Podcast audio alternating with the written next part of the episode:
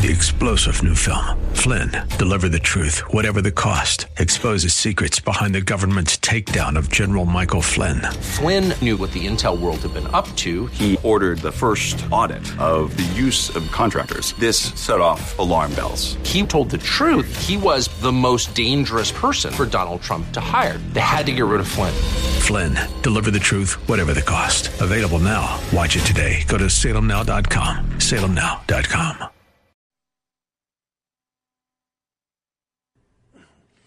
Yes, it is, and welcome back as we head into hour three today. It's a delight and privilege to welcome back my good friend and one of the smartest writers and thinkers in our country, uh, Stanley Kurtz. Dr. Kurtz is a senior fellow at the Ethics and Public Policy Center and has done yeoman's work on uh, exposing uh, of late uh, the connection between the attack on Western civilization and how that attack ends up becoming solidified as a curriculum into our schools. Stanley, welcome back to the show. Thanks for coming. Seth, thanks so much for having me. Of course. You did a great piece in National Review. Biden set to push critical race theory on U.S. schools. Before we take that specific issue that you wrote on up, um, for those that are just getting into this, and they're going to have to, um, like after 9/11 everyone was crash studying Islam. We're going to all have to crash study do course uh, course study and crash studies on what critical race theory is Stanley. Can you explain to the audience what critical race theory is?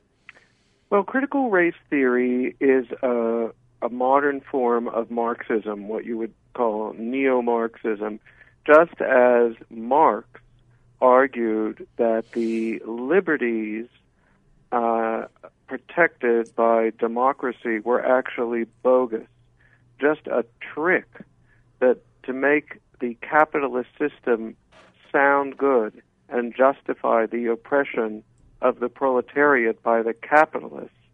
Critical race theory takes that basic thought framework and moves it over into the area of race. And critical race theory says all of these ideas, such as freedom of speech and our constitutional liberties, that's all just a tissue of nonsense to justify the oppressive powers of white supremacy uh, over uh, blacks and other racial minorities. And therefore, uh, we cannot um, honor the American system. We have to uh, fundamentally transform it. And this can result, for example, in a proposal by Ibram X. Kendi, one of the most prominent critical race theorists, to have a new a constitutional amendment that would authorize, authorize a Department of Anti-Racism, and the Department of Anti-Racism would vet uh, without a control over it. It would vet every law, every action by the government, and if it declared that action to be racist, it would be able to eliminate it. Uh, that would quickly eliminate um, freedom of speech and pretty much our entire constitutional uh, system. And by the way, Ibram X. Kendi defines any policy that he disagrees with on almost any topic as racist. So essentially, it's a prescription for a totalitarian dictatorship if I'm not mistaken, this is the same Ibrahim Kendi, professor at Boston University, who said one cannot be a capitalist and an anti-racist. Um, That's right. The, uh, something to keep in mind as we um, as we go forward in talking about what you write about here. He is a self-declared Marxist who has found his way, Stanley, into the Federal Register um, you write about a new rule issued by the Department of Education, U.S. Department of Education, published in the Federal Register. It actually quotes Ibrahim X. Kendi. It actually quotes it in the rule. Tell us what the Biden administration is up to here. Well, Seth, the, the um, administration, uh, one of the things they have to administer is the uh, is federal grants for education, including education in civics and history. There are several existing programs for federal grants in civics and history, and uh, the federal government has the ability and responsibility to promulgate rules giving the priority criteria for those grants. So basically, it's saying, well, we're going to give a preference to grants that follow this trend. Sure. And Sure. uh, In the- 1776, uh, 1976, they gave grants that helped celebrate 1776, of course, right? Exactly. Right, right, exactly. right. And what the Biden Department of Education has just declared is when it comes to federal grants in civics and history, if you back the 1619 project and critical race theory as articulated by Ibram X. Kendi, who we've just discussed, then we're going to give a big preference for your grant request. Now, by itself, obviously this this is terrible and sounds very bad, but it could be argued that the damage might be limited because the grant program that it will immediately apply to is relatively small. But combine this with the fact that we have a bill in Congress right now that even has a small amount of uh, Republican backing, although I hope that that will change. But we have a bill that will appropriate $1 billion a year for six years for grants in history and civics. And those grants, uh, when states apply for them, will essentially, uh, because of this new rule, require the states to promise, as a condition of the grant, to promote critical race theory and also, by the way, another radical program called Action Civics uh, in their K through 12 education. So this rule uh, will allow the federal government to force critical race theory on every school district in the country in something like the way the Obama administration was able to force Common Core on 48 of the 50 states through a grant program called Race to the Top. This is uh, the piece of legislation you're, dis- you're you're you're you're warning us about is called the Civics Secures Democracy Act, if I'm not mistaken. That's what you were on last time to speak about, right, Stanley? That's the name of the law that must. That's the name of the law, the the. Civic Secures it. Democracy That's Act, it. and it really needs to be stopped. And you have talked about how states can stop it, and I want to come back to that in a moment, Stanley. But before I do, talk to me a little bit about the great dangers here. Because, bigger picture, um, a lot of Americans sighed a- breath of relief yesterday, knowing that cities wouldn't burn and what we all agreed upon about a year ago, 90% of us anyway, that excessive force was used in Minneapolis, shook itself out in a, uh, in a court of law. And many of us sighed a breath of relief. But there is an investment when you saw the president and vice president speak last night, and you've seen a lot of political activists and other elected officials speak today, including the attorney general, of of not leaving it there. What happened in Minneapolis there? They want to talk about what a systemically racist country this is, and how every level of the government is going to work against ending that stain on our founding, to use Joe Biden's words. This, oddly enough, in a case that had nothing to do with race. The use of critical race theory, though, in all of our public policy, Stanley, is, is happening at a, at a rapid pace here. And the takeover of public schools almost makes me want to ask what took so long. Good point. You're absolutely right, Seth. President Biden has repeatedly uh, focused on the idea of systemic racism, which I think is is bogus and is part of this whole critical race theory framework. But it isn't just a throwaway line in a couple of speeches. He's enshrined it in an executive order. He's promised to make it the theme of policy throughout his administration, and that is not an empty promise because we are seeing in instance after instance that uh, this radical perspective is coming out in terms of policy, and this and this uh, new rule cites uh, Biden's own statements about systemic uh, racism and cites his executive order directing an assault on systemic race, so-called systemic racism, as comprehensive government policy in every area. And so we are seeing that he means it. So the moderate Joe Biden uh, that we thought we were getting is uh, is gone if he ever existed uh, to begin with. And what we're getting is the the absolutely most radical part of the left in the driver's seat. I don't see how you know the famous uh, phrase saying that a gaffe in uh, Washington D.C. is telling the truth. Yeah.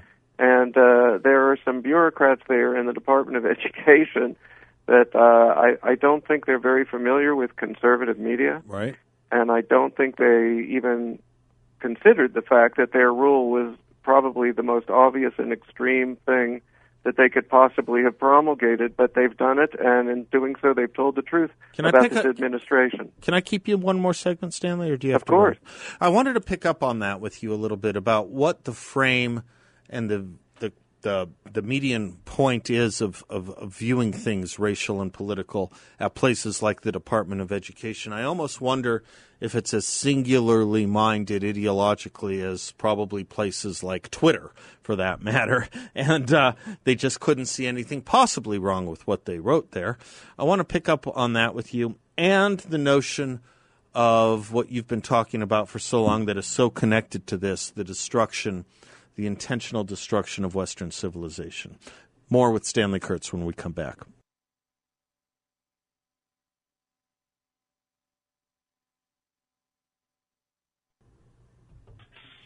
Welcome back to the Seth Leibsohn Show. It's a delight to have with us uh, Dr. Stanley Kurtz.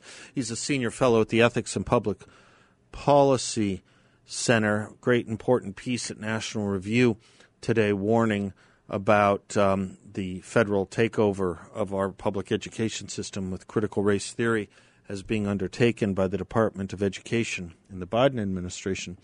Stanley, you have um, you've done a, a, a great a great amount of work on not only the concept of but the importance of teaching the Western canon and Western civilization, of which critical race theory is directly counterposed and wants to take out and take apart. And I, I'm just wondering if I don't know if you by chance saw the op-ed in the Washington Post yesterday by Cornel West, but Oh, I heard about. I, I heard about and read about. worth I reading. read the full op-ed yeah, wor- itself. worth worth reading because he could have given the speech you gave to the National Association of Scholars.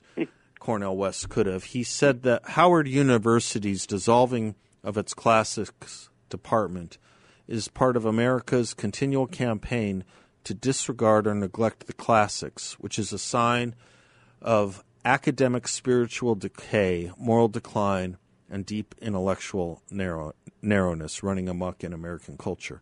This is what Joe Biden wants to expand in our schools. Cornel West, Cornel West, of all people, is opposed to this. Well, I do think back, actually, Seth, to the original battle at Stanford University in 1987 over Western civilization. And Yep. one of the things that comes to mind is at the time, um, the people that wanted to replace the Western civilization course kept saying, oh, we have nothing against the study of Western civilization. We just want to add these other things. Right. Uh, and here we are all these years later, and it emerges that, well, they do have something against the study of Western civilization, and having initially argued that they were all they were doing is taking a few baby steps and adding some additional material, uh, and there was no real threat, and everyone was being an alarmist. Now the the almost unimaginably worst fears of conservatives in 1987 ha- have been fully uh, justified, and so we, we need to remember this on a range of issues when conservatives warn about all the bad consequences that will follow, and inevitably it gets poo-pooed by the left.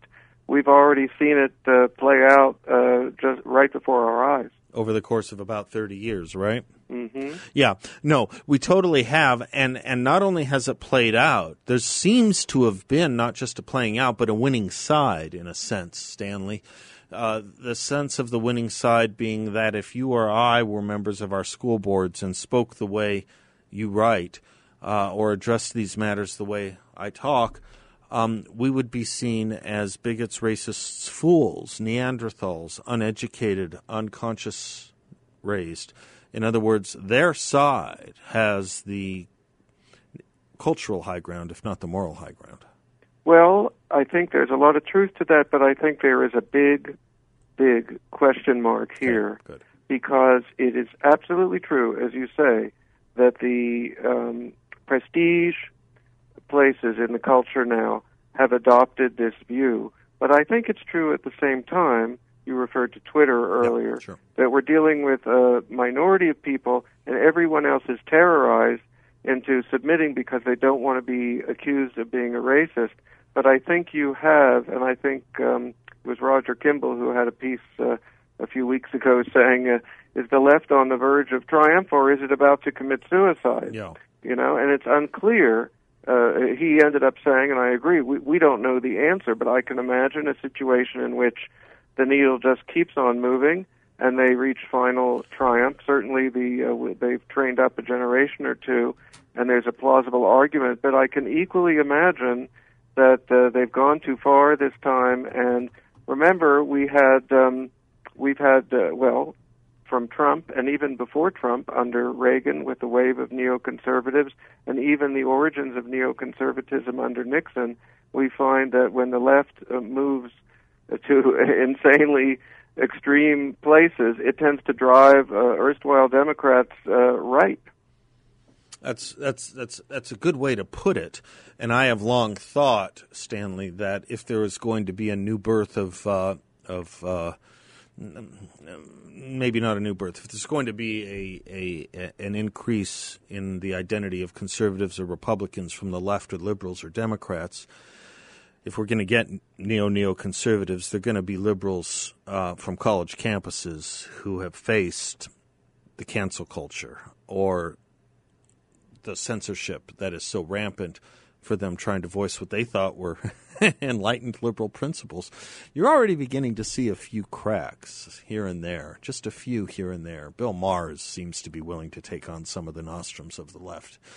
He's not exactly the ally I want, but it's a start, huh, Stanley? I agree, and I think what we don't know is whether people like uh, Bill Maher and Bari Weiss Right. and others Right. are um, outliers uh, or whether they actually represent a, gl- a tectonic movement that is taking place beneath. And I've seen signs of of, of both. Yep. And again, it's hard to tell. But I can well imagine that at a certain point, and I would go beyond what you said before. I agree that there are a lot of people in colleges and universities who don't like uh, what they encounter, but precisely because all of this has begun to spill out uh, of the colleges I- into um, the the culture at large, and precisely because we're now talking about the education of people's children, which which people care about Yep. almost more than anything. Yep. I think you could see an immense reaction in the other direction. In fact, I think it's. I, I'm not predicting it, but I think there's a real possibility of what you could almost call another Tea Party, but this time focused around these uh, educational issues. You might be very well right. I sure hope you're right.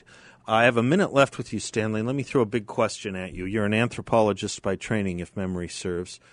Um, the Western core uh, curriculum, one of its great benefits was keeping us a united culture, having a series of ideologies, thoughts, philosophies, language we all had in common and appreciated as well in the 1860s, we had a huge civil war in this country about one big, terrible issue. A friend of mine in Washington says it's worse today, Stanley, because it's not one big, terrible issue, it's everything.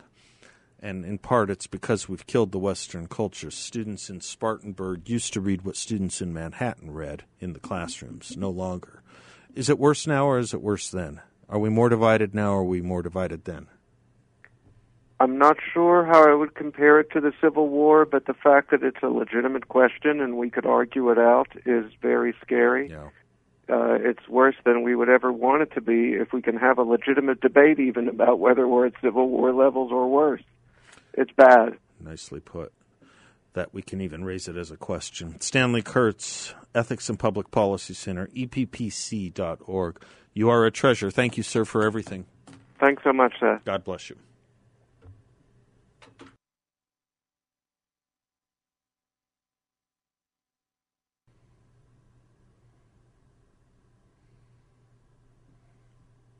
Scott Johnson over at the Powerline blog is, uh, as I had mentioned earlier, uh, going uh, full full hog here. Good for him on taking uh, taking on Democrats who want to use this moment to uh, declare America as being permeated by systemic racism. And he actually goes through uh, some nice sources, if you want them, over at the Powerline blog, things you can use to teach your children about how that's a view of America that was soundly defeated a long time ago. Um, he even cites to uh, Harry Jaffa saying the original Constitution and hence original intent jurisprudence can only be defended if one distinguishes the principles of the Constitution from the compromises of the Constitution. The framers made concessions to slavery because they believed that the Constitution would not be ratified without them. Had the Constitution not been ratified, slavery would have been in a far stronger position. Instead, the new Constitution created a government strong enough to deal with slavery when the crisis finally came. Moreover, the future of the Union as a guardian of the cause of human freedom throughout the world depended upon the distinction between the Constitution's principles and its compromises. But what's important to remember is the Constitution itself does not make the distinction. Although it guarantees to every state of the Union a Republican form of government, it does not say what the principles of the form are. These principles are spelled out in the Declaration of independence, which is why so many of us like to cite it so often, because we think life, liberty, and natural law and truth mean something and matter, and were the animating principles from not only um, the founders, but to Abraham Lincoln and Frederick Douglass, as much as to the civil rights movement and Martin Luther King, the very principles upon which all civil rights depend and are referred to when they are fought for. Scott Johnson goes on with some speeches from Lincoln and uh, shuts with a couple of essays by Allen Guelzo and um, and others, including Tom West's book "Vindicating the Founders." it is important to remember as Kamala Harris and Joe Biden will continue to fulminate that there are a lot of lies being told. It wasn't the whole country, it wasn't all of the country, it isn't systemic, it isn't common. And no, this new talking point, no, no, no. Modern policing did not originate with slavery. That's the latest talking point that the police force itself is a vestige of slavery. No, no, and again, no. Dan McLaughlin deals with this well in National Review, going through the origins of police forces from Great Britain to France and the um, precedents of those forces that we um, we embraced to create our police force here, police forces here in America. It is not, like the Electoral College is not, another vestige of slavery. Sorry. There's enough wrong in our country that we don't have to make stuff up. There is not, evidently, enough racism in our country that keeps us from making stuff up. This is what Larry Elder talks about as Walter Williams talks about, with the supply and demand of racism in America. The demand is greater than the supply. That is to say, the need to use it, or the perceived need to use it, is greater than what racism actually exists, which is why there are so many racial hoaxes and use of racialism where there is no racialism, as in the Chauvin case. 602 508 0960. Candace Owens when we come right back.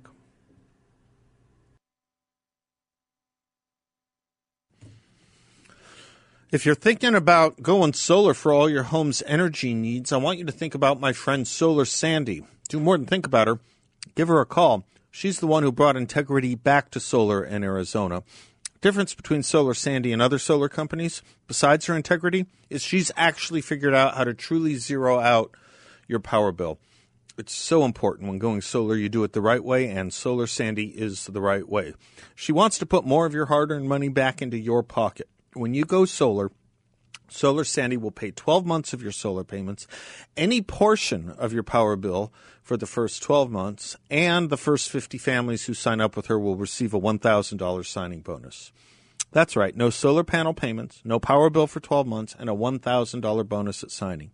No better time to go solar with Solar Sandy than right now. Go to asksolarsandy.com. Again, that's asksolarsandy.com. Tell her Seth sent you check check out our customer reviews too. They're great. They're through the roof. They deserve to be. They should be.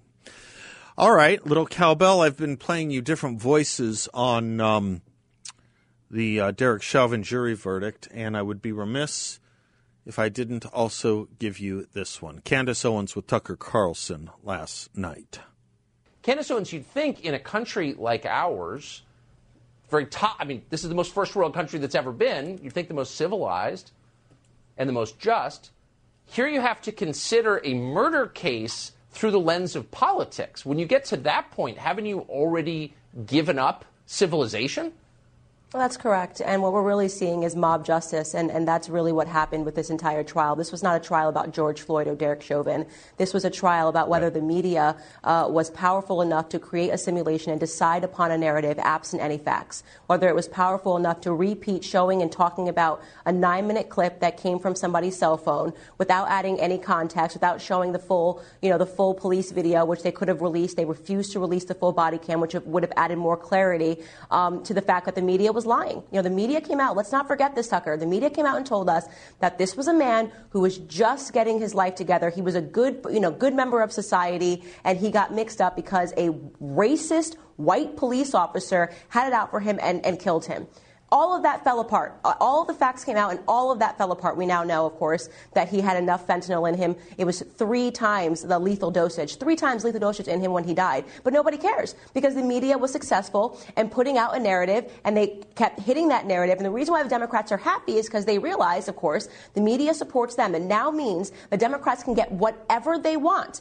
because they can create a narrative, and then they can treat people like pawns and get them to basically say, if we don't get what we want, we will riot, we will loot, we will send these people out like soldiers to destroy your neighborhoods. And that is exactly what has happened. That has been the determination of this trial. The media and the Democrats now have enough power to bully, to bully and to lie to and to create propaganda and to successfully win. And that is what happened. And they are celebrating that win today. This was not a fair trial. Only one side. No person can say this was a fair trial. You just got to take three steps back and acknowledge that only one side behaves this way. I mean, yeah. a, a, jury in 1995 concluded that O.J. Simpson, despite DNA evidence, hadn't murdered two people and there were no riots. But more to the point, there are a lot of people sitting behind Trump voters sitting behind bars right now, have been for months, charged effectively with trespassing. We're not speculating. We've seen the charges. No Republican in the Congress stands up for them. Nobody mentions that. Nobody, you know, is for prison reform when it's their political enemies.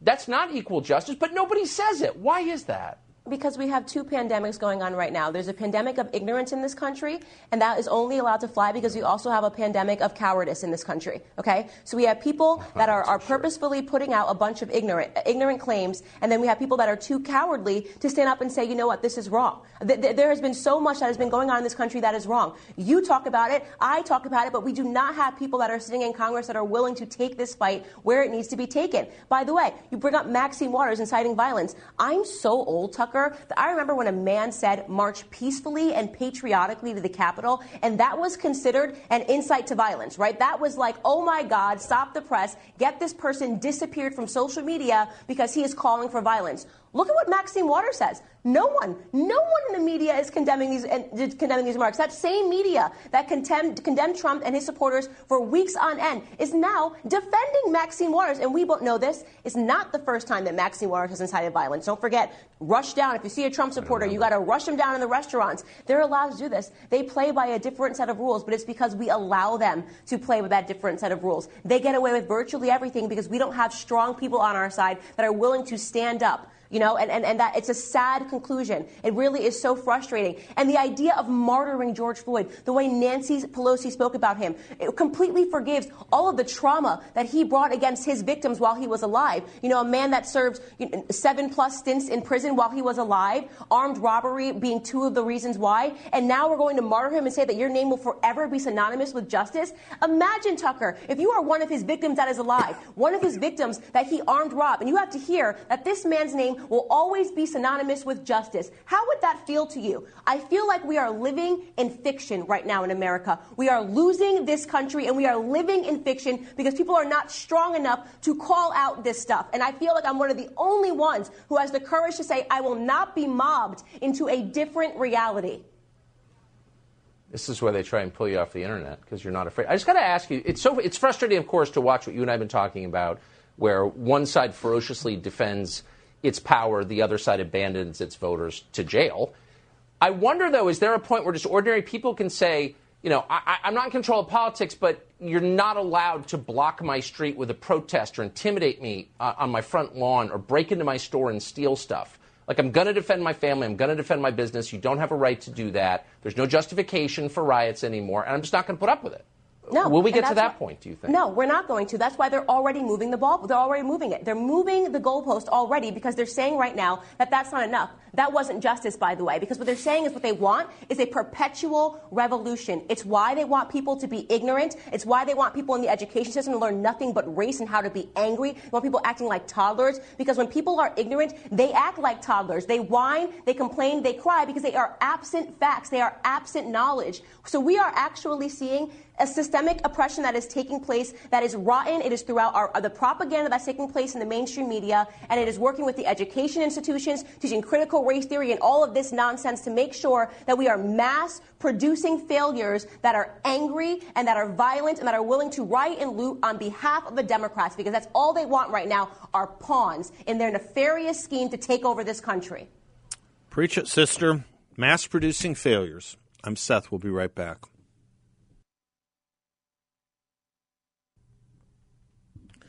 Thanks for spending some of your afternoon with us. David Marcus writes in the New York Post Joe Biden's declaration that America is a dystopia mired in irredeemable racism is a leftist lie meant to undermine society. No one defended Derek Chauvin. His boss testified against him. A diverse jury weighed the evidence and found him guilty. On the local and national level, reforms are being debated, such as revoking immunity for police officers in certain cases.